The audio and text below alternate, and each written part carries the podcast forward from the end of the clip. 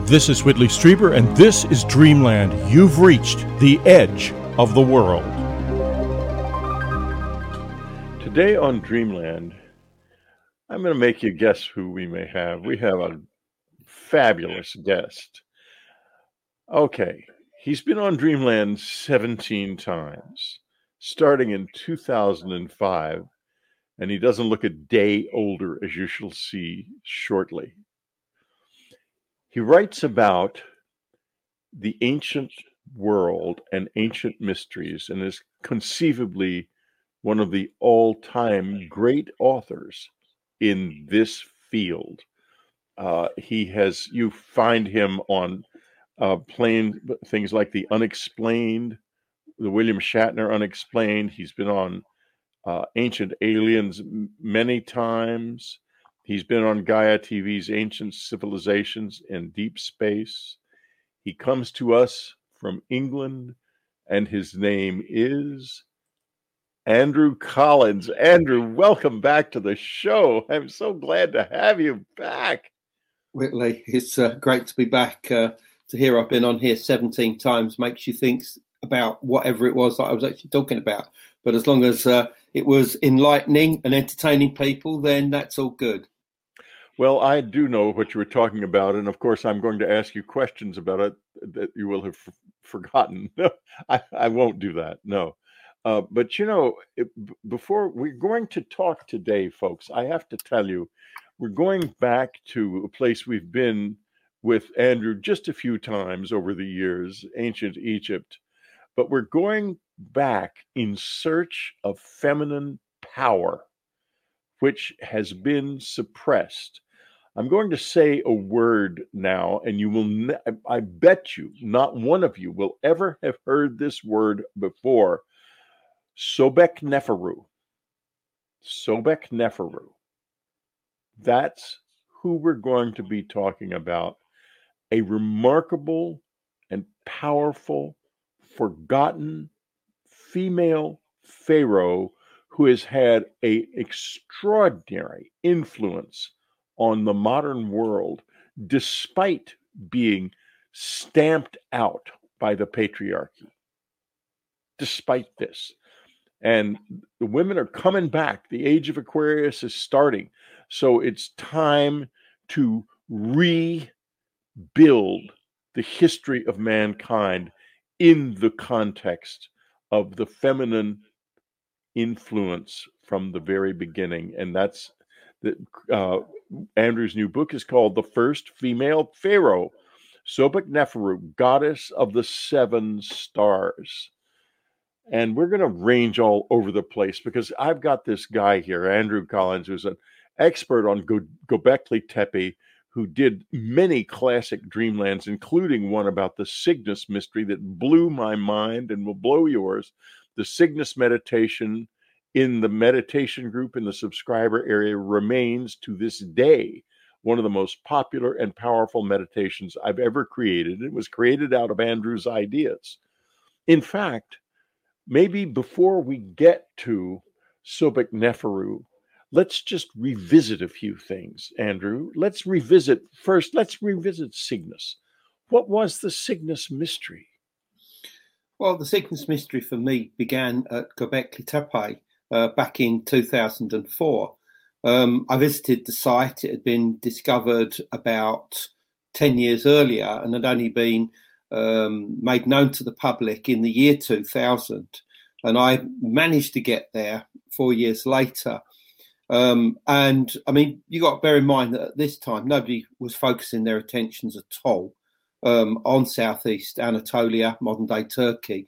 You know, none of my contemporaries were doing work there other than Adrian Gilbert. I have to give him credit for the fact that, you know, that he uh, was onto this area. He did a book called The Magi, which was a really good book. Um, but at the same time, um, I was focusing on the fact that there was um, the origins of civilization in this region, and that I'd looked at the stories of the Anunnaki of Sumerian tradition, um, and also the Watchers and Nephilim, the human angels of Hebrew myth and legend.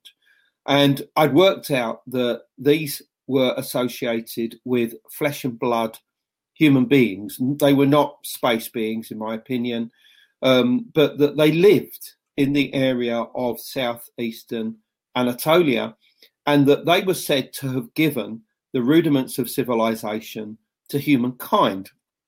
And I looked at the archaeological evidence available back then and concluded that we had to be looking at some kind of ground zero to the west of Lake Van, somewhere probably I suggested in the area of Diyarbakir, which is a huge city uh, west of uh, Lake Van.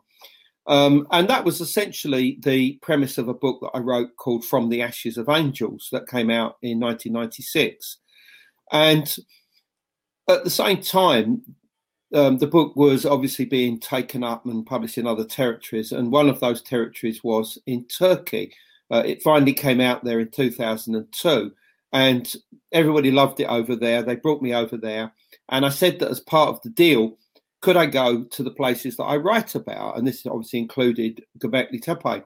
And they said, yeah, we'll give you a driver, we'll give you uh, an interpreter. So for a week, I went around all these incredible sites, many of which I'd never been to, well, not all of which I'd never been to before, but most of which I'd written about. And one of them was Göbekli Tepe. And of course, when I got there, it just blew my mind. I mean, I had no way of comparing comparing it with anything else in the ancient world. The closest that I could really compare it with was with various structures in South America and Central America. Um, the type of carving, the type of relief, the type of very abstract um, animal um, imagery that, that, that you could see, and it almost had the same feel, which in some ways was quite eerie and a little bit sinister in a way because you know it sort of suggested that similar sort of practices and beliefs that were going on in South America and Central America, which we know involved, you know, some very heavy sacrifices and rituals, could have been going on in southeastern Anatolia. But that was purely what was going in my head. That's not archaeological evidence. But so the thing is, is that I came away from there back to the UK and I couldn't get the, the, this, this out of my head. I mean, it was like, you know, this was a mystery that just had to be solved. And so I started to look into the directionality of the uh, the enclosures that had been in, uncovered, and I realised that they faced the north, not the south, as some of my colleagues, um, you know, would later claim. And I started to line them up with the stars of the northern sky, and I realised that all of them seem to be pointing to the same star, but over a series of a few hundred years, because through the process of precession, this is the actual wobble of the Earth, um, it moves the position that stars rise and set. And it would seem as if these temples were focused on one particular star, and this was Deneb in the constellation of Cygnus. Now, you might say, well, why is that important? Well, firstly, it is prominently positioned on the Milky Way, um, right where the Milky Way splits in two. And many ancient cultures believe that this was the entrance into the afterlife. Um, and that the, the the the dark area that that ran up to the area of Deneb and the rest of the constellation of Cygnus, which is the celestial bird, um, often the swan, but in the Middle East it was the vulture. Um, that this was seen as the road or river into which you access this other world. And once I realized this, I, I, then just started scribbling down for, for hours about the possibility that here at Göbekli Tepe was evidence of this incredible death journey involved uh, involving not only people who you know clearly had died, but also the shamans, the shamans in death trances who wanted to enter into the other world. Um, and so this these ideas eventually ended up in a book called The Cygnus Mystery, which is one of the reasons why I obviously came on to your show and we talked about this and you know as you say it blew your mind so that that was the, the, the background story but quite clearly that wasn't the end because i started to realize that many other ancient monuments around the world were also aligned to this same constellation um, for the very same reasons that it was the point of entry into the afterlife. And that you know I even found it in connection with the the Great Pyramid and the other pyramids of Giza. Um, although, of course, by this time the Orion mystery had been published, um, so unfortunately nobody's particularly interested in whoever comes in second. Uh, only those that you know propose a theory first, whether it's right or wrong. Um, but anyway, you know these ideas to do with Göbekli Tepe in particular were verified by uh, two Italian um, scientists uh, years later um, who looked seriously into it and the, and actually started off by trying to um, you know put down my theories. Um, but no eventually they were shown to be true. But here's the other interesting thing. When i went there um, a lot of the the enclosure d which is the biggest and oldest enclosure there had still to be excavated. You could see the heads of the stones but most of their bases, um, their stems, were not visible. And one of those stones is what is today known as the Vulture Stone, Pillar 43. And when that was uncovered, it was realized that this was some kind of star map.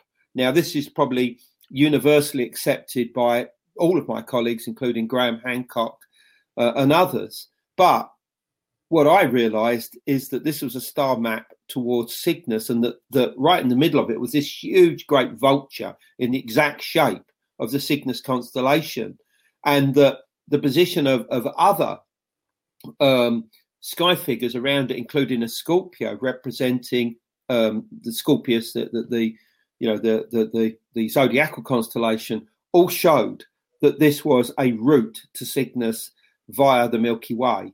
Um, and this is something that's been universally accepted. Obviously, um, some of my colleagues, you know, want to look at Pillar 43 as um, recording the catastrophe that happened 10,800 BC. Um, I have no confidence in that theory whatsoever. Um, and I'm pretty certain, as a number of academics have, that Pillar 43 is a part of the death journey. It shows the death journey to the stars. We're going to talk a little bit more about that journey uh, in just a moment. We'll be right back.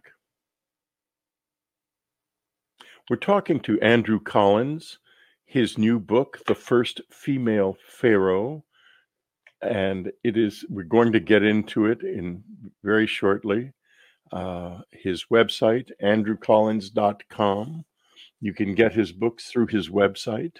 And uh, we were talking just a moment ago about the death journey and what it means. And I want to go in a slightly different direction than is normal because there are actually two death journeys. One of them involves the wheel of life. People return on the wheel of life. And the other, and this is the one I want to talk to you about, involves escape from the wheel of life and the death journey to the stars. Tell us a little bit about what goes into enabling a person to go on that journey, which is the journey we want to go on. Okay, well, um, there are perfect examples of this um, in Egypt, but the place that I'd like to focus on is in North America um, because obviously there were thousands of ancient mound structures that covered the entire uh, continent in the past. Um, and obviously, many of these have been destroyed today, but some beautiful examples still exist uh, at places like Hopewell uh, in Ohio and obviously Serpent Mound as well. Um, and these can tell us a hell of a lot about the beliefs of the Native American peoples you know, thousands of years ago, in fact, all the way through until the time of discovery um, when the first Europeans would reach these places. Um, and there are a lot of ethnologists that would talk to the, um, you know, the existing uh, tribal peoples, the first peoples of America, uh, about their beliefs and practices. And these were recorded and ignored, let's point this out, uh, for hundreds of years. But basically, many of them, and we're talking possibly as many as 30 to 40 uh, tribes, all had a very similar death journey. And basically, what this was is that at the point of death, and uh, remember, this is the point of death, not just simply for somebody that's passing into, you know, the next world. In other words, they're they're dead, but also the shamans who would enter into a death state. They would make a leap of faith towards a point of access onto the Milky Way. Um, and that point of access was generally in the constellation of Orion. Um, and it would generally be done at the time of the winter solstice. So, in other words, it was an alignment towards um, not just the sun, but also Orion as well. And the soul would, would, would make that, that leap, basically. And once they were on the Milky Way, they were then free to travel on their journey towards the ultimate destination, which is the place of the afterlife. Um, and they would encounter certain, um, you know, um, trials and tribulations along the way, which were probably represented by different sky figures um, made up of, you know, constellations, until they reached the portal, the gateway into the afterlife. And this was located in the constellation of Cygnus, um, in particular the star Deneb. And of course, this is where the um, where the, the, the, Milky Way breaks into two um, to create what's known as the dark rift, which is this dark area that goes right the way along the, the, the center of the galactic plane from this point down to the area of Sagittarius and Scorpius, uh, which also happens to be where the sun crosses the Milky Way in one of two places in the sky. And when they reach this point, they meet an adjudicator, um, a judge over how righteous they've been during their life. Um, and in Native American tradition, often this was a bird man. So, in other words, like a shaman dressed as a bird. Um, and basically, if the soul had been good, they would be allowed to enter the next world, which was beyond Cygnus, beyond that. So, in other words, they would exit out of this physical plane. Whereas if the soul had been bad during life, then it would be forced to continue along the Milky Way and be gobbled up by a monster represented by the constellation of Scorpius. Uh, and this was seen in terms of this um, serpent like creature um, that was represented by the stars of Scorpius. And the only other option was to be reincarnated. So it would continue, as I said, along the Milky Way until it could act, you know, come out via the area of Scorpius and, and Sagittarius and come back into physical existence. So it was a wheel of life, but that wheel was actually the Milky Way itself. And I think that that is a very old idea, and it's one of the reasons why the wheel symbolism was used in the first place. So once again, here we see the importance of these different constellations of Cygnus as the gateway into the afterlife, of Orion as the place of access onto the Milky Way, and of Scorpion, sorry, Scorpius is the correct term, as the monster that will gobble you up if you um, have been a bad person during your life. And part of this journey, of course, we find in ancient Egypt, because as we know, um, the pyramid texts tell us that the soul of a deceased person, a deceased pharaoh, who assumes the role of the god Osiris at death, will travel to Orion. And Orion was a god known as Sa or Sahu and it was seen almost like the brother of Osiris. And the text actually says that when Osiris, as in the the dead pharaoh, reaches Sa, Sa embraces Osiris and says, "You know, welcome back, my brother," basically. And the pharaoh is then allowed to continue the journey on the Milky Way, which was known as the, the winding waterway, towards the afterlife in the northern part of the sky, where he would find the womb of his mother. His mother was the goddess Nuit. She's that beautiful lady that's shown um, arched naked over the earth in, in ancient Egyptian art. And she, she embraces, she embraces the yes. Osiris when he returns. But what's important is that the womb of Nuit is the constellation of Cygnus, and it's in here that the pharaoh receives rebirth um, and is, you know, allowed to go into the afterlife. So once rebirth again, into another state of life, not not return to this life, but into a yeah. higher, more energetic state of being. Yes, exactly. That's and that's of course where most of the people who are watching this show would like to go because we're all aware that it really exists. Let me ask you, uh, well, you know, in fact, let's just take the second break and get rid of it. And free Dreamlanders, please do subscribe to Dreamland because it's I mean, an unknown country because it's really worth doing. You're listening to this and enjoying this, but it's costing money, and the other sub the paying subscribers are helping me pay that money to make this happen. So do that.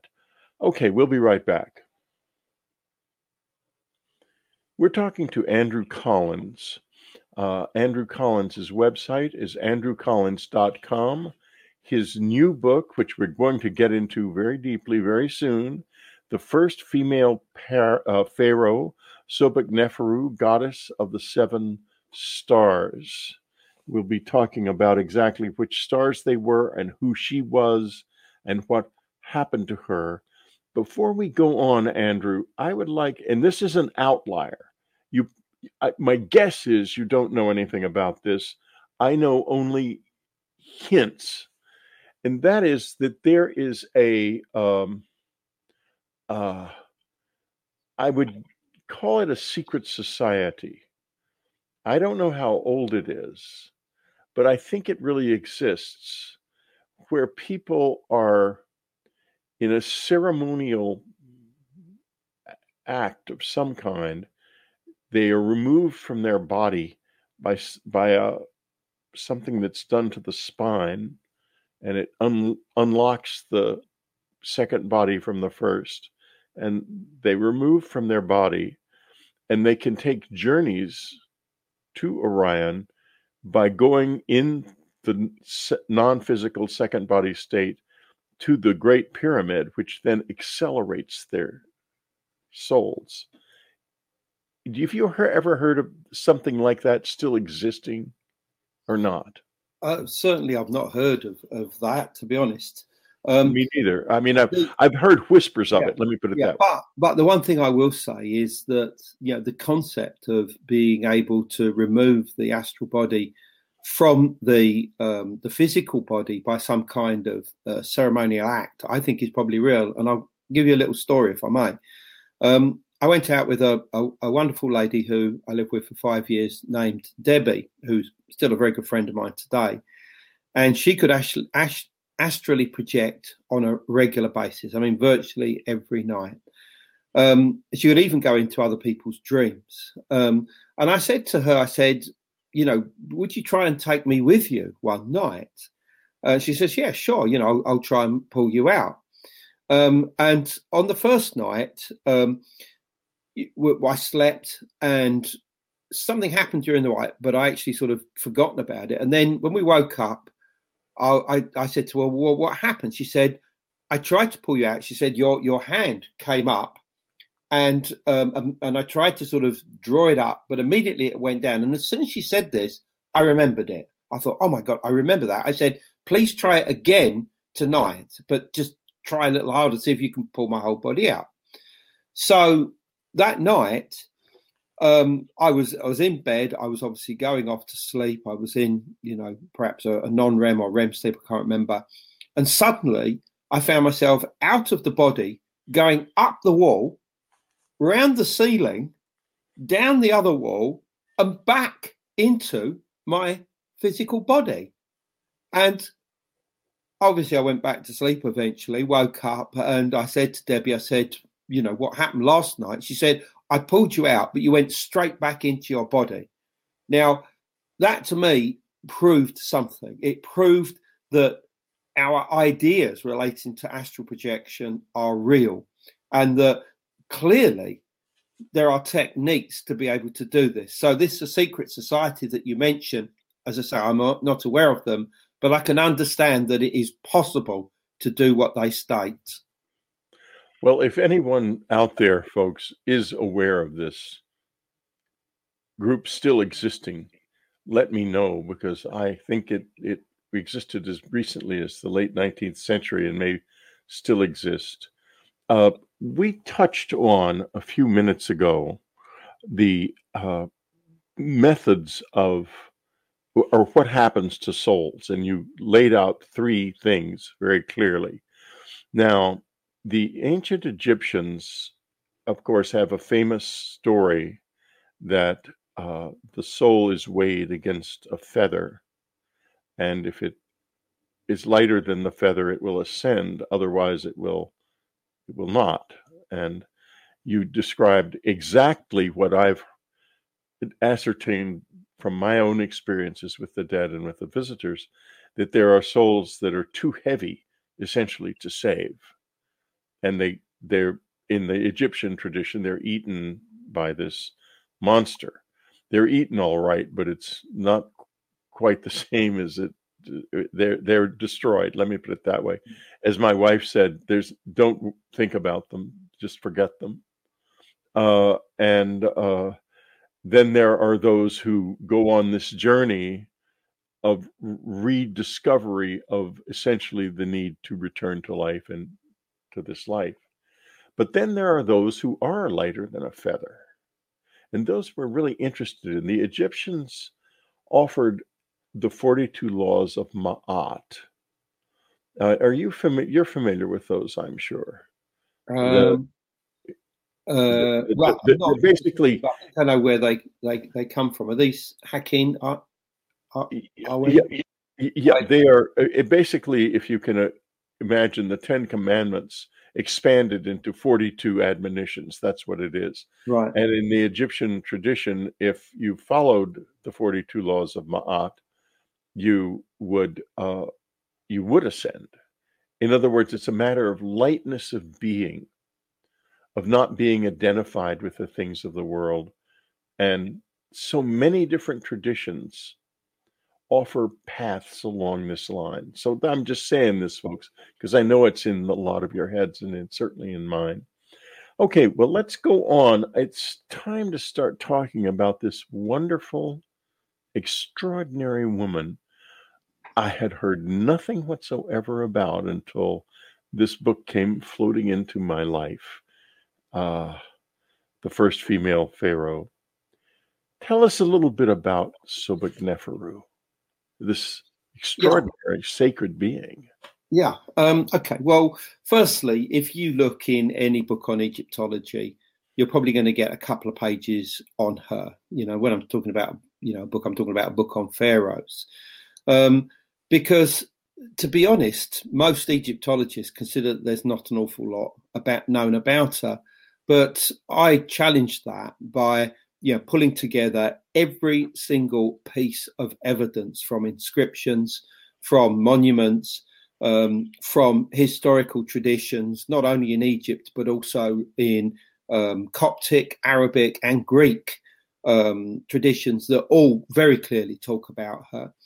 Um, and basically, this is her story. I mean, she was um, born during what's known as the 12th dynasty, uh, which formed part of the Middle Kingdom uh, towards the end of the, both of these periods, the, the dynasty and the the um, the kingdom itself. She was the daughter of a very successful king named Amenemhet III, um, and she was probably third in line, so she was never expected uh, to you know raised to the position of pharaoh. In front of her was her younger, let's point this out, younger brother, um, who would become Amenemhet IV, and also a sister by the name of Neferuptah. And the father decided that he would put the sister on the throne alongside the younger brother, because quite clearly he was he was too young to rule on his own. Um, and Neferuptah was even allowed to put her name inside a royal cartouche, which is these oval shapes in which you're allowed to put your your name. Um, and then tragedy occurred. Neferuptah died unexpectedly. Um, whether she was uh, whether she died, you know, through an accident, natural causes, or was murdered, we can't say. Although I do speculate in the book. Uh, and so Amenemhet the fourth, the son, ruled the country on his own, but seemingly unofficially with his sister, who probably was just a couple of years older than him. And her name was Sobek Neferu.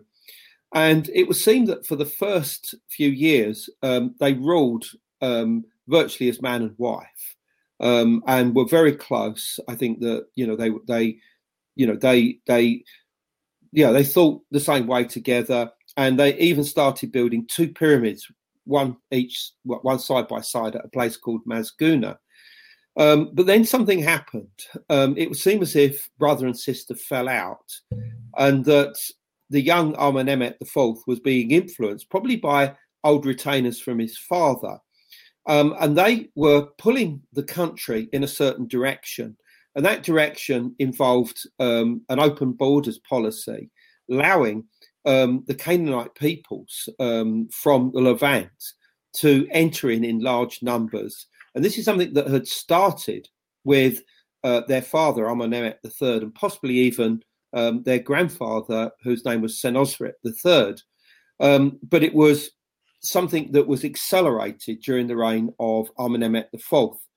Uh, he also started turning away from the traditional values of this particular dynasty that had been focused their intentions on the area known as um, the Fayum, which is about 65 miles to the southwest of Cairo. This is huge, beautiful o- oasis area that was also seen as a place of the ancestors. And what happened was that that certain, um, let's say, nationalists, Egyptian nationalists, I think were becoming very worried that the country would be overtaken and eventually fall. And to be honest, they were absolutely correct because within two to three generations, the Egypt essentially collapsed into what was known as the second intermediate period, uh, and this was a dark age, a severe dark age of Egyptian history. However, what had happened was that I think that they went to Sobek Nofru Ray um, and basically said to her, look, you know, we will support your claim to the throne, providing you support us in getting rid of your brother because he's taking the country down the wrong course. And she basically said yes. And so the brother was got rid of, he was murdered, and she ruled on her own for four years. Now, obviously, all this sounds quite harsh, but just think of Game of Thrones like intrigue.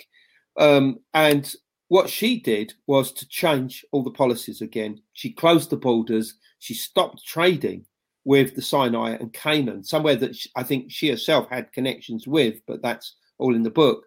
And she also stamped down authority in the area where uh, most of the Canaan- Canaanites were, which was in the Nile Delta. In other words, she basically said, "Look, I'm in charge. You know, um, you know, uh, this is this is my rule now. You're going to do what I what I say."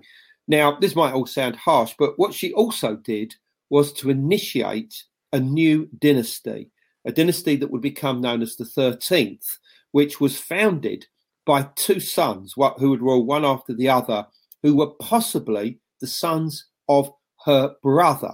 Now, they may even have been her sons as well, but we don't know. But they almost certainly were linked to her brother because both of them took the name Amenemhet, um, you know, as far as their, their, their ruling names are concerned. And that shows the allegiance to the, the outgoing dynasty. And what happened was that uh, these warlords came in from Canaan, known as the Hyksos or Shepherd Kings, completely trashed Egypt, forced this dynasty to the south of the country, set up their own dynasty, which uh, eventually would be become known as the 15th. The 14th was a Canaanite based dynasty that ran, that ruled from the Nile Delta. And eventually, the the members of this nationalistic 13th dynasty would rise up eventually and get rid of these warlords and send them packing back into Canaan. Um, and the two people that were involved with this, who led the armies, one was known as Kamose, who was uh, a king of the 17th dynasty, and eventually his uh, brother would rule as the first king of the 18th dynasty, which also marked the beginning of the New Kingdom. and the end of this very dark age known as the Second Intermediate Period. And so, without what Sobek Nofru had done, then the country almost certainly would have fallen because it would never have been strong enough to rise up against these incoming peoples um, who, as I said, completely took over the country. And the chances are that Egypt would have become just another um, city state forming part of Canaan.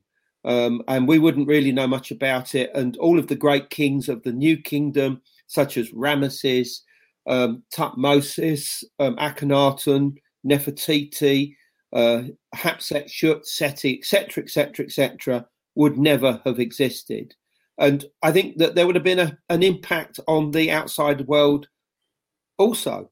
You know, in, I mean, to start off with, we wouldn't have had Art Deco because if we hadn't found Tutankhamun's tomb, Art Deco wouldn't have existed in the 1920s. So uh, that's one thing. But I'm sure that there was a massive impact. But what happened to Sobek Nofru?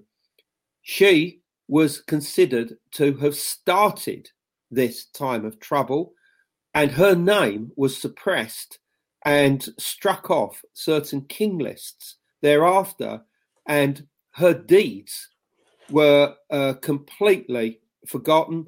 And she herself, it would seem, eventually committed suicide, um, having fulfilled what she believed to be her role in restoring Ma'at, you know, which is divine order through, you know, truth and justice.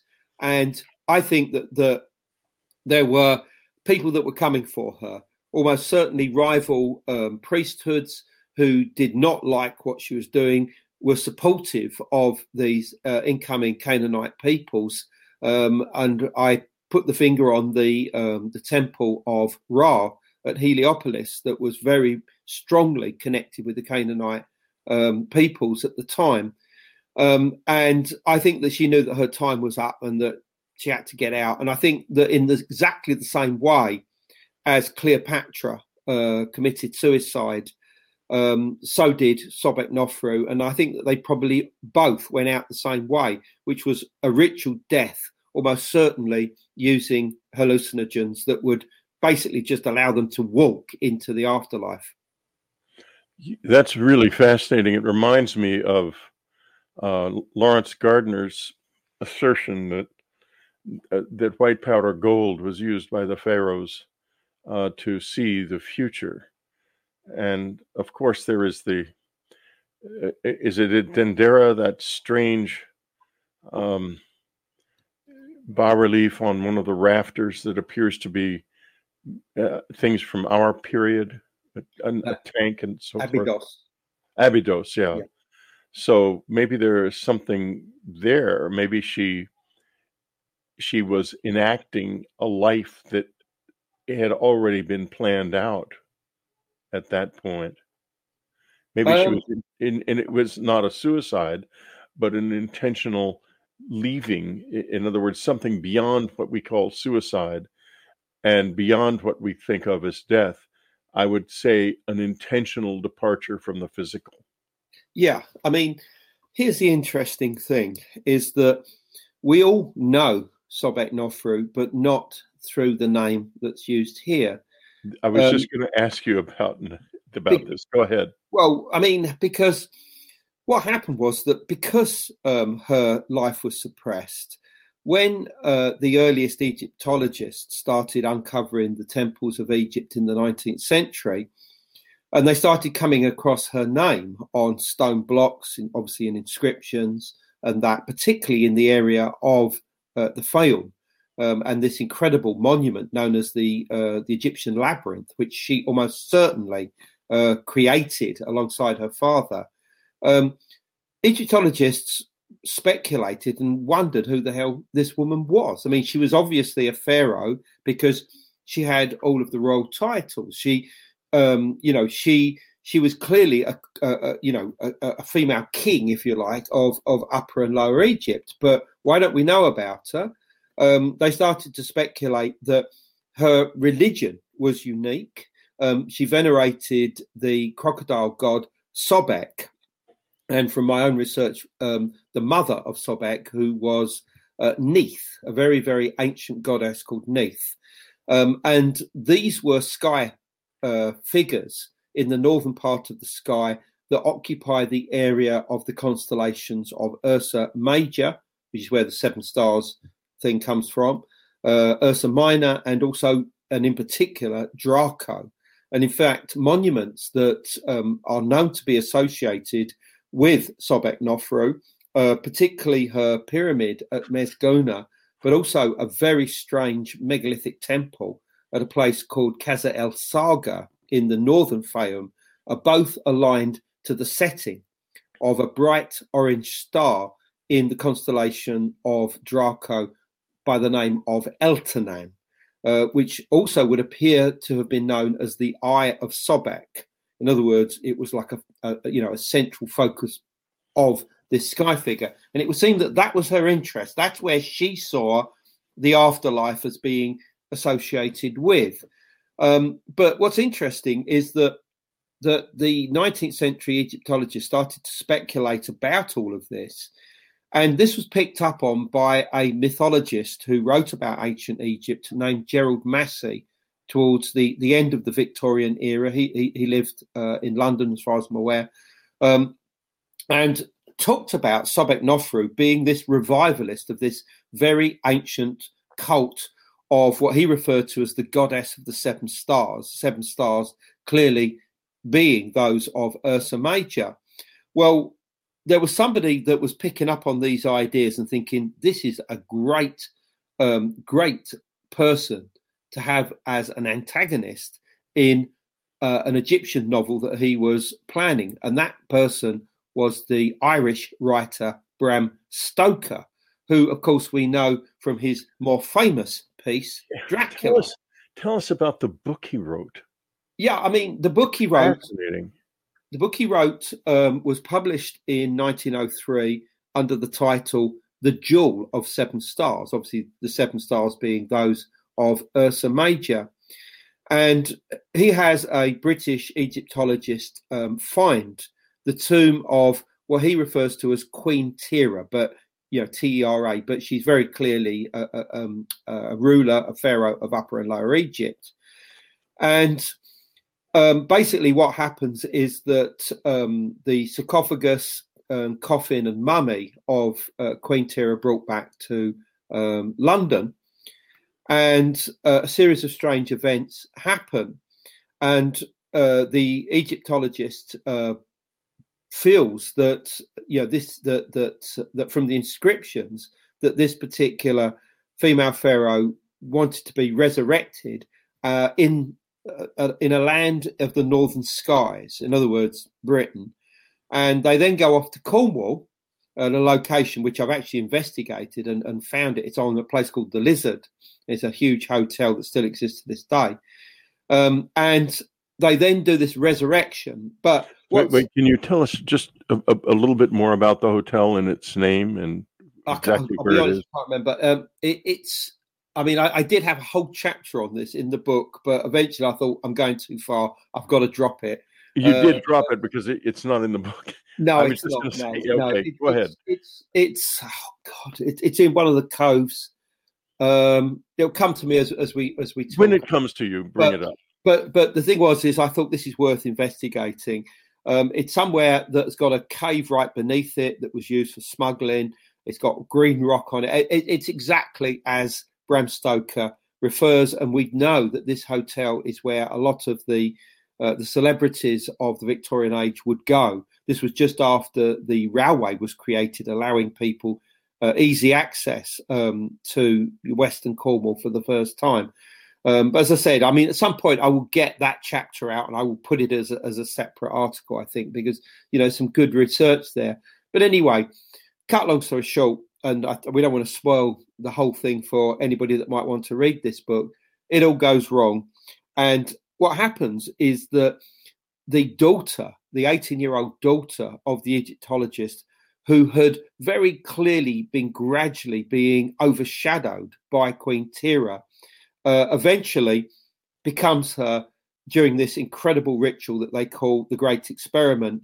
And you know, and that basically she vanishes off, and you know, Queen Tera is allowed to um, wander free in in, in the, the the modern world, and the book came out in 1903, and so shocking was it to the Edwardian audience that received it and read it that the publishers called Bram Stoker back in and said, Bram, look, you know, you're going to have to change this for future editions. This is this is too much for people. So in all subsequent editions, um, you know, the the the um, the resurrection goes well. The evil queen is killed, and um, and everybody lives happily ever after. Um, so if you want to read this book, make sure you find the first edition. It is out there. You can read it. Uh, it is online. So, um, but the importance about this is that the storyline of the Jewel of Seven Stars has been adapted for um, cinema, cin- cinematic adaptations, um, you know, into film, movies, etc., um, on various occasions. Uh, the most recent was 2017's The Mummy, starring Tom Cruise. Um, that's uh, um, that's based on Bram Stoker's book, even though it's not acknowledged. Although that's a bit naughty because a lot of people obviously realised that it clearly was. Um, but the best adaptation by far was 1980's The Awakening, um, which uh, starred Charlton Heston um, and and followed the storyline. Obviously, now in a, a, modern day context of you know 1980. Um, a lot of that. Have, we have wait, we have to stop for a moment, Andrew. We've no come to the end of the free part of the show, and we're going to go uh, more deeply into the importance of the awakening and its relationship to Bram Stoker's novel in just a moment. Free Dreamlanders, thank you so much for being with us.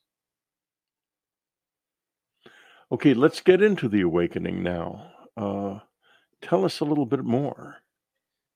Yeah, The Awakening, um, as I said, came out in uh, 1980. Uh, it featured um, Charlton Heston as the main Egyptologist, um, Susannah York as his wife, um, Stephanie Zimbalist as um, as the 18 year old uh, daughter Margaret, who eventually is is overshadowed, taken over very gradually by um, the the you know this Egyptian female pharaoh who in the film is called Queen Kara.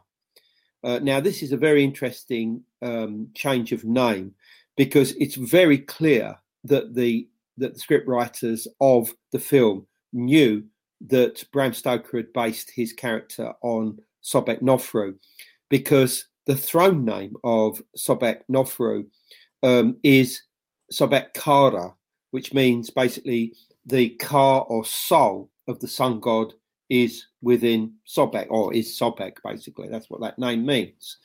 Um, and also in the film, it talks about her reigning in 1800 BC. That's the exact time frame of Sobek Nofru. So there can be no doubt that it's based on on her. Um, and yeah, at the end of this film, um, um, the, um, the, the Egyptologist whose name is Matthew Corbeck um, once again raises uh, this this this female pharaoh inside what is clearly meant to be the British Museum, um, and it's at this point that you know he he assumes that the mummy is actually going to come alive and you know become this this woman, but he then looks to his daughter who has transformed into this, this, this Egyptian uh, woman and realizes that that's what's actually happening is its own his own daughter is being uh, overtaken by this this Egyptian female uh, pharaoh. Um, and I mean, I think the very last scene is is of her standing on, on the, the steps of the British Museum, uh, looking out over London, uh, you know, at this world that she now finds herself within. Uh, and what's interesting is that in the book version of The Awakening by R. Chetwynd Hayes, um, there is a huge, great cult already existing in the name of Queen Kara, and they're basically waiting outside for her uh, because they knew that she would you know, resurrect and that she would then, you know, lead the world quite literally.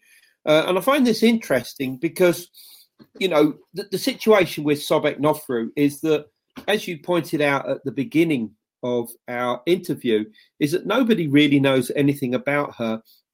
And yet somehow she has been trying to get through. Um, I mean, there are various female pharaohs. Let's name a few. You've got Hatshepsut, uh, you've got Nefertiti, uh, you've obviously got Cleopatra, um, and people don't really have many psychic experiences involving these uh, wonderful women of the past. But what got me into Sobek Nofru was the fact that people were having very strange dreams and psychic experiences to do with Sobek Nofru. In fact, that's how I really got into uh, investigating her during the 1980s. Uh, a friend and colleague of mine uh, started having dreams about her. Uh, he didn't get her full name, he just got the name Saray, which basically means either son or daughter of Ra or Ra, the, the sun god. Um, and basically, he felt compelled to decorate an entire wall with an image of you know this this woman with some other Egyptian figures around, uh, and to do a ritual, um, and the results of which are in my book, The Seventh Sword, which came out in the early nineties. Um, and the thing was is that I wasn't there for this, but Graham, uh, yes, my colleague Graham Phillips. Let's, let's not beat about the bush um, is that he came down to see me about a week after all of this occurred, and you know he told me about these dreams, and he he said that this um, this female pharaoh had um, lived around 1800 BC, and of course I went away, looked it up, and uh, there was only one female pharaoh at this time, and it was Sobek Nofru. And this intrigued me because you know why her? What you know?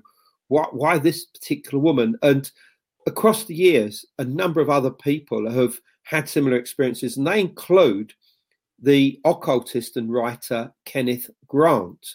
Now, he wrote a series of uh, three separate non-fiction trilogies, which are today known as the Typhonian trilogies. Um, and they talk about um, Sobek Nofru in there as having been the revivalist of this ancient star cult involving the constellations of Draco, um, Ursa Major and, uh, as I realised myself, Ursa Minor, and that you know these involved not just Sobek, um, but also this this sky figure who was seen as the mother of Sobek, who um, was referred to by Gerald Massey as the Great Mother of Time, um, and that these same figures were also associated in Egypt with the god known as Set, He's the trickster god, the, the, the, the brother of Osiris who tricked Osiris into going into a coffin and then nailing it up and throwing it into the Nile in theory to, to, to, kill Osiris. But we all know obviously that that you know Osiris was refound and um, then you know Set tried to kill him again by cutting him up into pieces. And Osiris's wife Isis finds all those pieces and puts them back together again. That's the the the, the legend that that's recorded down. Now, the interesting thing is, is that the reason why Kenneth Grant got into Sobek Nofru is because of psychic experiences that one of the members of his magical group, which was known as the, the, the New Isis Lodge in the mid 1950s, had had, where they were doing these scrying with mirrors, and this Egyptian royal female appeared. Um, and you know, basically it became apparent that it was either um, Sobek Nofru herself or one of her incarnations. And that somehow this triggered something within Kenneth Grant to focus his attention on her within his books and also to feature her in a very interesting novel by the by the title of The Stellar Lode, uh, which is a great book, very interesting, very weird book. It has very much uh, a sort of Cthulhu Lovecraftian element to it as well.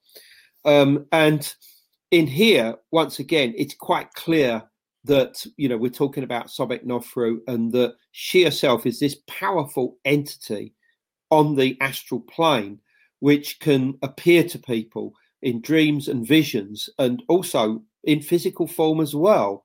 um, and that she is accessible. And of course, this brings us to the idea of, you know, why is this? I mean, and the only thing that I can think of is that the the funeral rites that Sobek Nofru underwent were different to those of normal pharaohs, and they may have even been incomplete because if she did commit ritual death, some kind of ancient suicide, um, she died a conscious death. Yeah, I mean, like it, my it, wife. just hold on a second. I, I'm, my mind is totally buzzing right now, and I got to get a little in here because I think that people who die conscious deaths like this, who are prepared for it, in other words, my wife Anne spent a lifetime preparing for this. And when she died, she died in an enlightened state. And she continues on. She left us with an avatar, the white moth, uh, which, whenever it appears, it it means it, it represents her presence in the physical world. She's not dead in the sense that she didn't forget her life. And I think we're talking about someone else, Sobek Nefru, who did the same thing and is still with us. I think that's exactly what we're talking about. And that there is a, a dark place between us and these entities which we in the in Tibetan Buddhism is called the bardo. And when we look toward these entities, we see them through a kind of dark screen. And you have to be very much surrendered in yourself. You have to be on a journey of enlightenment to see beyond the fear their presence evokes. Okay, let's go on because I'm I'm so utterly fascinated. Frankly, Andrew, this is you know you've done now, this is your 18th show on Dreamland, and there is not one of them that isn't brain bending. And this one is totally brain bending. And uh, when you, if you don't mind going back to what you were saying, that's fine. Otherwise, I can move along with another question. Well, yeah. I mean, you talked about the bardo. Um, obviously, this is something that is expanded in the Tibetan Book of the Dead. But if we then switch to Egypt, you've got a very similar uh, situation in the pyramid texts, coffin texts, obviously their own Egyptian books of the dead. Um, and that's the fact that, you know, once you pass into, you know, the, the sort of state beyond death, you have to go through various trials and tribulations as you navigate something called the duat, uh, which is generally interpreted as meaning underworld, but, I, but that's not really a correct way of looking at it. Um, it is similar to the bardo, and obviously, if you're able to get through that, you then enter into the light, um, and that light allows you then to rise up um, and connect with the Milky Way via Orion. Uh, and then obviously eventually you enter into the, the, the, afterlife, which is in the northern part of the sky, the same area that Sobek Nofru was interested in uh, the area of um, Ursa Major, Ursa Minor, and particularly Draco. This is where the, the, the stars were that were seen to, to, to shine, where the soul would become um, an akh, basically a shining spirit, basically, um, where they would live in, in the hereafter. So I think that you know, every culture has got its own bardo, literally. We've all got our own. I've got my own personal one. I'm not sure what it is at the moment, but I'm sure I'll find out eventually. And the question then becomes where is Sobek Nofru now? Um, well, it's quite clear that she's not necessarily in the afterlife, that she's somewhere between there and here, and that she can communicate with people. Now, where exactly we don't know, but why is an interesting question because it could well be that because her entire story was suppressed, she wants that to come out. Um, I mean, this was an important woman here. I mean, you know, she didn't just reign for four years, but she obviously reigned unofficially alongside her brother for another eight or nine years. Right. Um, and you know she was clearly into some really interesting uh, religious ideas that involved the creation of this massive ritual complex that we now know as the Egyptian labyrinth, um, which Herodotus, around 450 BC, the, the father of history according to Greek tradition, witnessed and said was more magnificent even than the Great Pyramids. So, I mean, this is what she created. And she created this so that that people from priests and officials from all over of Egypt would come there to venerate their own local god um, as a form of Sobek, basically Sobek being the crocodile god. Um, and she created the first monotheism in Egypt, which obviously would be done again about 300, 400 years later by the pharaoh Akhenaten with his Aten faith, which we know probably went on to influence the monotheism of the you know the, the, the Judaic um, you know nation you know God quite literally. Now I'm not therefore saying that she was the first person to create a monotheistic religion. I don't think she necessarily was, but I think what's important here is that she was doing something incredibly different, and we should know about her and her story, and that somehow she wants that story to be told. And even when I wrote the book, I felt her well, I won't say her presence, I felt a presence behind me at times, which, you know, gave me the idea that she was leading me to write and research and investigate into certain areas. And often, you know, I would come up with, with an intuitive idea and I'd check it out and find that it was absolutely true. And you I know, this incredible. You understand, this is why we're talking about this book it's because the same thing happened to me, exactly the same thing. The the presence. It, it, this is what I came to is this that there are presences that are still alive in in some way that we don't fully understand they're not they haven't disappeared into the kind of flux of death they're still coherent entities. And Sebek, this Pharaoh is one, and she wants to be known again. She wants us to evoke her. Now, when I say that evoke her, I ask you what that might mean to you. It, you had these intuitive, you were taken on a journey by her that was what those intuitions that turned out to be correct are like were. I, I have had that many times with with my wife who's behind me right now. Uh, the uh, what does that mean? Because this is something we need to get through this time that we're in, and she's offering herself to help us, undoubtedly.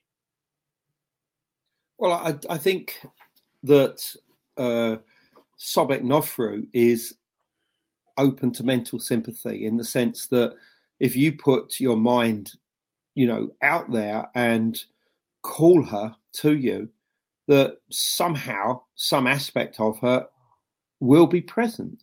And what's so interesting is that a number of these people that have had experiences with her, including myself, whenever you know she she is called and or named as it were strange things start happening. I mean the, the uh, an example of that was just very recently i gave my first public lecture um, about her and the cameras just did the most strangest things and and changed the whole speed of my voice uh, luckily it was on two it was on two separate cameras. Luckily one worked.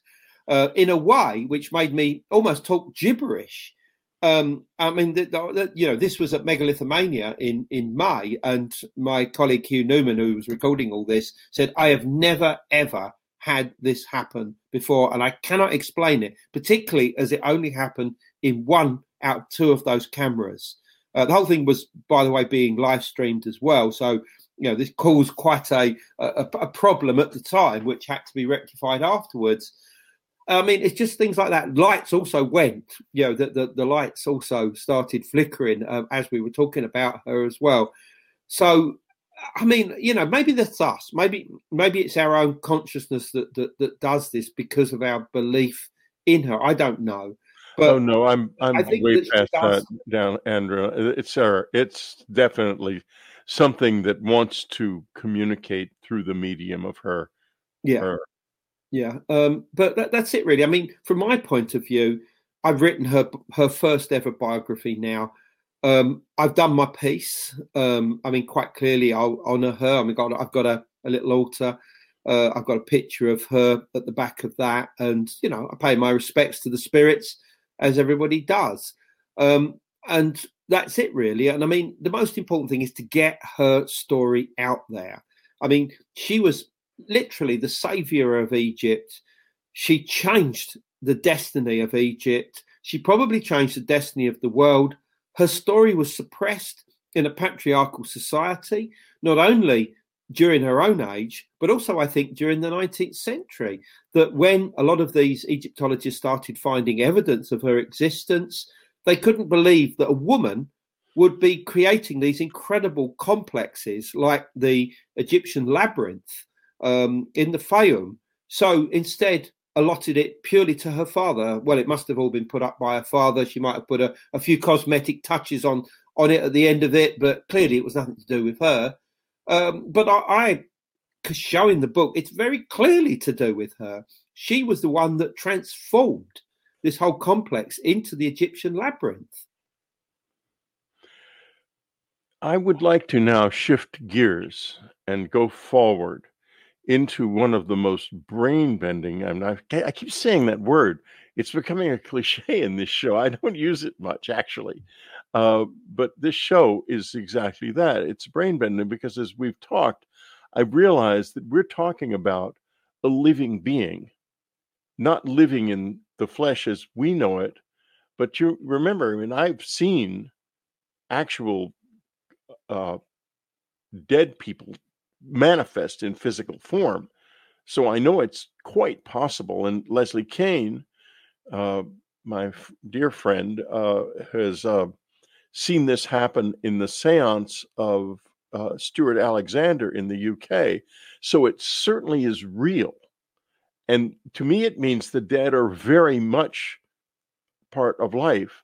And here is this powerful being, probably by now so unbelievably conscious that she's got immense wealth to offer us. And she wants to be seen and heard. That gets me down a long path to the Gnostics and Poimandres, the shepherd of men, and their relationship to uh, to uh, uh, this to Sobek Neferu and this energy. Yeah. Okay. Well, th- this is an area of the book which I'm going to be honest, I, I didn't need to put in there, but I, I, found it so fascinating. I thought I've just got to put this in there.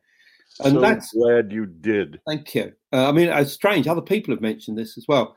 Um, and obviously, we know about the Hermetic tradition. The Hermetic tradition uh, originates in in Egypt, in Greco, um, uh, you know, Roman times, in Egypt, probably about the third or fourth century uh, BC, um, but then is carried out of Egypt into Syria and also into uh, southeastern Anatolia, in particular the great center of Haran, um, the city of the Sabians, city of the Chaldeans, where it was then disseminated in book form uh, and would eventually, via the Arab peoples, uh, reach places like Italy at the time of the Renaissance, where it was then translated uh, into uh, Latin. Um, and I mean, obviously, this is some of the, the, the, the, most incredible wisdom teachings that have ever been written by humankind. Um, and the stories talk about this figure by the name of Hermes Trismegistus, the, the third, the, the, sorry, the thrice great Hermes. Um, and he's the one that, that is seen to be the source of all of this material, uh, hence the term Hermetic or the, the Corpus Hermeticum. But what's so interesting is that he himself is said to have gained this information from a mysterious figure that seems to be supernatural in nature by the name of Poimandres.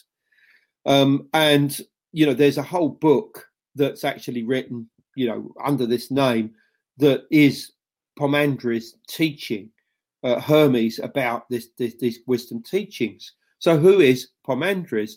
Well, what's so interesting is that it's very clear that Poimandres is Amenemhet III, who is Sobek Nofru's father.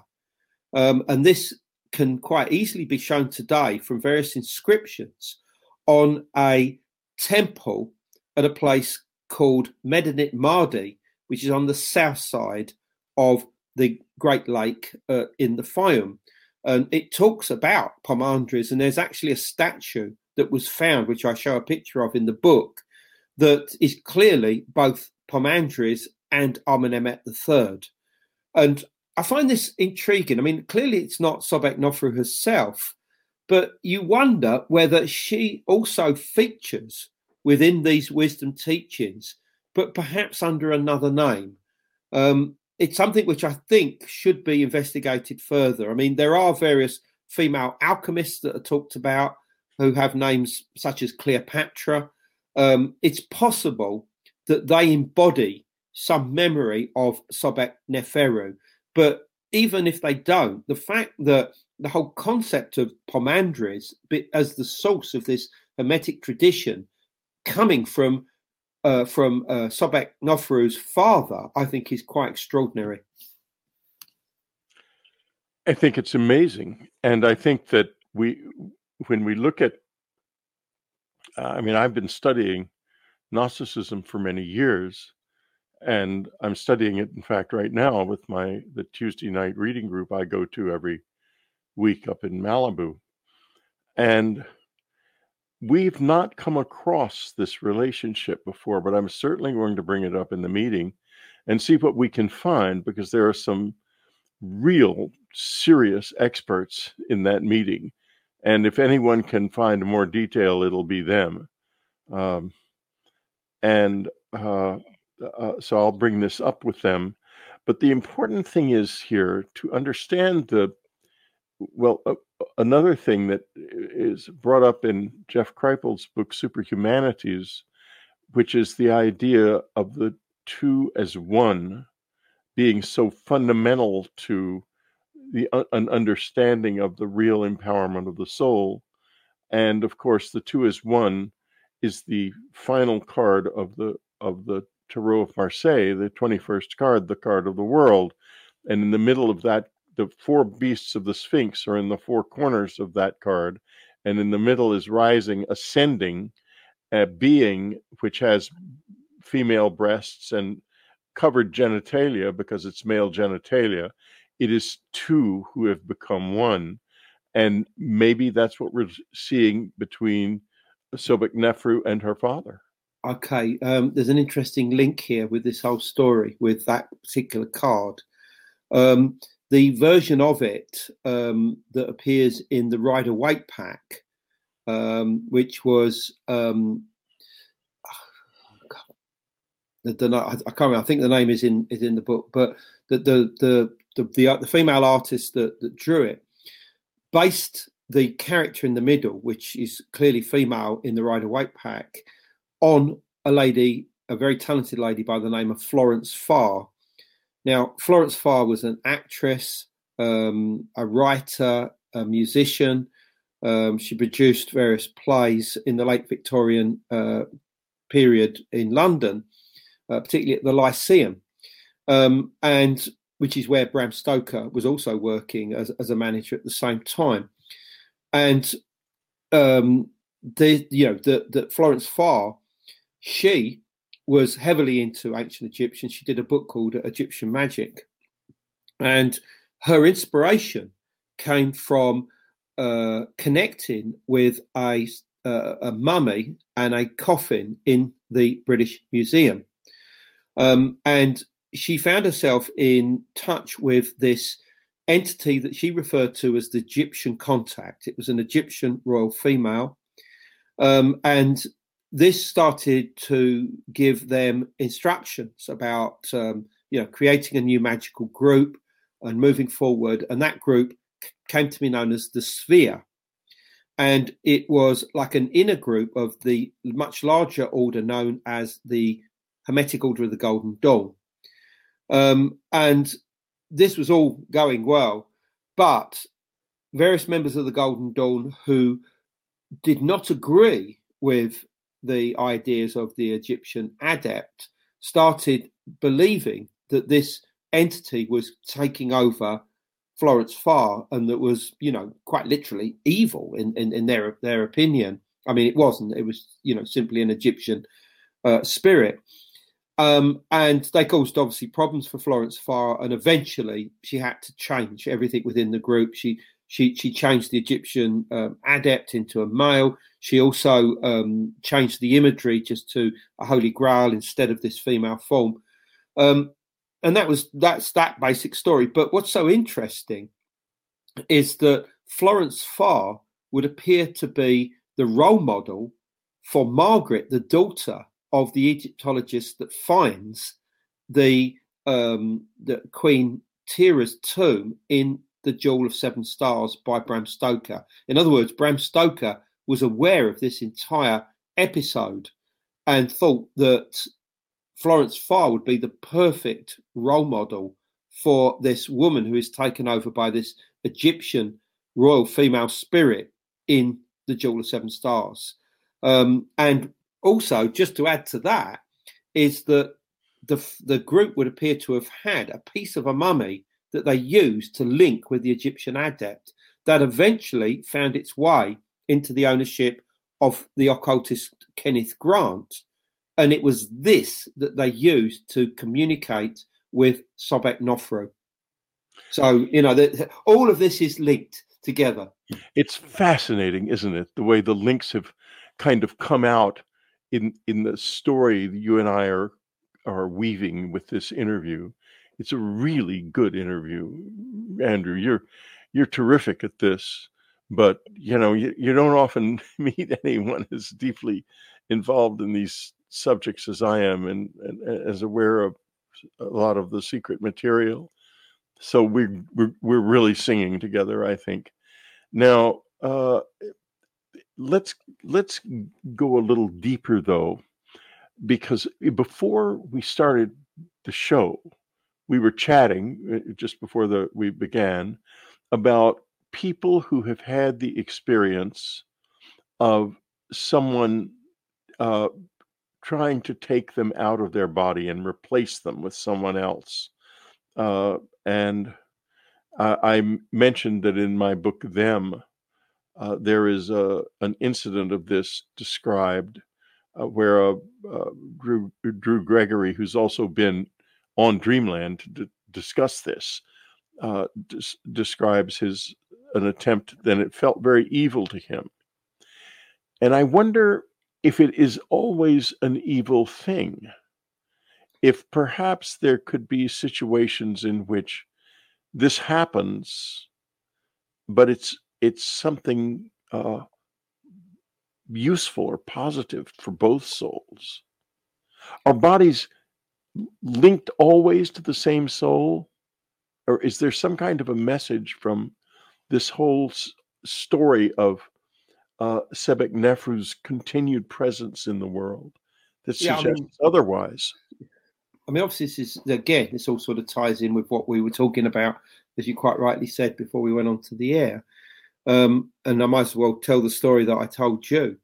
And that was uh, a good few years ago. Um, I knew a lady, very normal. She she uh, worked in a hospital, um, and she um, encountered a a, a figure, um, yeah, human figure uh, that would that would come in, and and um, you know seemed to take far too much interest in. I mean, he wasn't a young gentleman; he was he was an elderly gentleman, um, and he was asking very strange questions of her, uh, which she just thought it was obviously just very peculiar.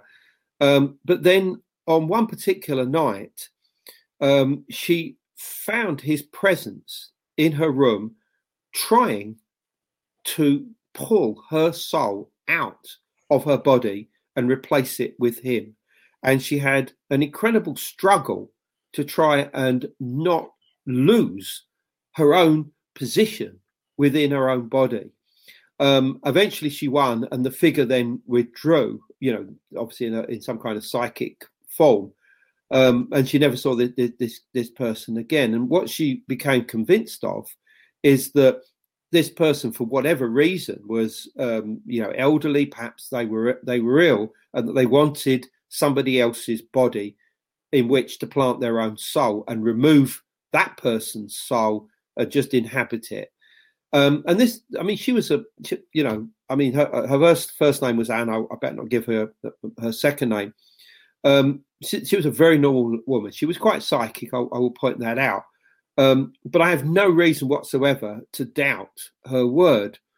And of course, this brings into, you know, the the question of of the morality of this. I mean, quite clearly, let's assume that that's wrong that you you know that you shouldn't be doing that even if you have some kind of incredible paranormal power because it's selfish it's obviously depriving somebody else of their own life. Um, but obviously we also know about suppose walk walk-ins you know the idea that you know extraterrestrials can take over somebody's consciousness um, and literally uh, assume control of their soul either consciously or unconsciously. Um, but all of this then brings into question is what happens at the point of our death. I mean, it's like all of us. I mean, would we like to continue to live when we think we are going to die? And I suppose the answer has to be yes. I mean, none of us really want to die, I don't think. Um, I mean, unless we were we're in such pain that you know quite clearly we, we, we cannot carry on. Um, but I suppose that the laws of, of karma and physics tell us that we live in this physical body. You know, we have to leave it at some point, and we hope that we can navigate the the, the bardo, um, the bardos that, that we were, were talking about, and that eventually we can either reincarnate or go on into the afterlife. Um, and that's all we can say. But as I also was talking to you about before we went on the air, I mean, I suppose it is like your car. You know, your car goes on as long as it goes on. You know, we re- we replace parts, um, but eventually it gets so old that we can't replace those parts anymore, and we have to abandon it uh, and get a new one. And I suppose that the best way of looking at life is that our bodies are our cars, our vehicle, and that you know we will have to get a new car or vehicle eventually, and that the best thing to do is to believe that, is to assume that reincarnation, life after death, is real. Um, and to accept that and move into our later years with that premise in mind. I think that's vitally important, especially because we live in a society that has become flooded with so much material wealth that we have become anesthetized to our souls. And even when we weren't anesthetized to our souls, let's say in the Middle Ages, we were very confused about all of this. But it's not necessarily true that we're so confused now. There is a duat or a bardo, and it is possible to pass through it. There are different states of the afterlife, uh, uh, some of which uh, are, are states we would very much want to be in and uh, there are states that where we go beyond self entirely and there are states like the state that uh, Sobek Neferu is apparently in, where the self is preserved in a sacred act that enables it to penetrate into the world of the living and to offer them set, uh, support and help, reflected in the way the Gnostics uh, captured her teaching. And in my life, of course, the way Anne is, she's in the same state. Many people are in that state. How do we move forward in an effort to create a coherent working bridge between the living and the dead because I think that that might be something that someone like Sobek Nefru is coming back to help us do? Oh, I think just two words mental sympathy. In other words, you know, we have to acknowledge that they are there. And that bridge then fades away in the sense that they are always there, they are always with us, and that they're accessible, you know, through mental sympathy. And that can be, you know, whether it be in dreams, whether it be in visions, or whether it be through meditation. Um, you know, we can draw those spirits. I mean, you know, what myself and, and my, my, my friends do when we're working on a particular subject is, you know, we will go to a place like Göbekli Tepe or Karahan Tepe or somewhere like this um, during meditation, and we will look for somebody to, to, to, to tell us information about it, some kind of spirit form. And often this happens, and you know, they will give us information which we don't have in our conscious mind. And afterwards, we'll check out the information, and very, very often it will check out. Uh, and this gives us ideas, just simply that ideas to move forward with certain research you know, projects. So, who is it that we contact? I mean, is it simply an aspect of our, our own mind?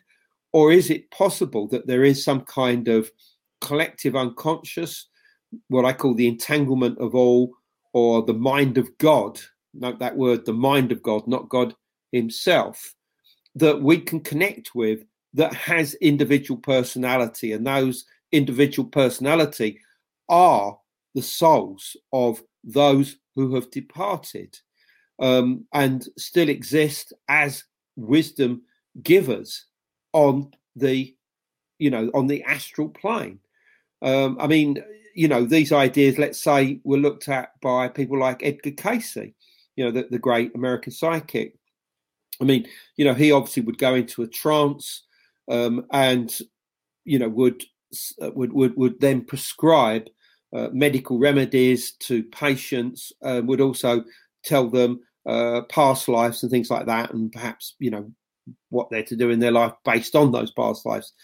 And you know, he during these sessions wouldn't remember anything other than one thing that he saw on a few occasions. And that was that he would find himself entering into this library, and there would be a librarian there. And that librarian would go to a particular book and hand that book to him. And it would be like he absorbed that knowledge. And then eventually he would wake up and find that he'd given the uh, the reading, the, med- the remedy, or whatever it was. In other words, it was like he had to go into this Akashic records to obtain this information and be given to it, given it by a spirit form, an individual personality, which somehow existed within this realm. Now, okay, as to our interpretation of this, you know, whether you see it this as a pure aspect of our own mind that we need to use an anthropomorphic form to communicate, or whether these spirits have their original form, I think is up to the individual, in all honesty. But for me, you know, Sobekneferu is out there. You know, she can be communicated with. Her story is being told. Um, she is a powerful lady. Um, and, you know, yeah, I mean, Evoker, certainly remember her. I mean, she's got her own feast day now, which is July the 21st. I mean, it's there online, look it up. Um, you know, when that comes around, light a candle for her, do a little ritual, watch The Awakening, read The Jewel of Seven Stars, and clearly have a little read of my book. Andrew, that's a great place to stop. Um, and you know, something that I'm going to leave us with something that Anne said to me right after she passed away, just immediately after we got into contact. And it, it was one of the first things she said, and it's very important. She said, I'm not Anne anymore, but I will always be Anne for you. And I think that Sobekneferu is here for us in exactly the same way, bringing with her wisdom of immense value. And so let's first thank Andrew Collins for bringing her to us, thank her for coming to us, and remember her July the 21st of every year from 23rd. now on. 23rd. 23rd. Yeah. July the 23rd of every year from now on. This is another female presence who's stepping forward in our time of great need and great change. Welcome to the age of Aquarius, the end of the patriarchy, and the beginning of something truly new. Absolutely. You've been listening to Dreamland. Be sure to tune in again next week. Dreamland is brought to you by UnknownCountry.com and its family of subscribers. Our theme music is The O of Pleasure by Ray Lynch. Unknown Country was founded by Ann Strieber. Our news editor is Matthew Frizzell. Our coordinator is Amy Safrankova. Whitley Strieber is your Dreamland host, and I'm your announcer, Ted Alexander.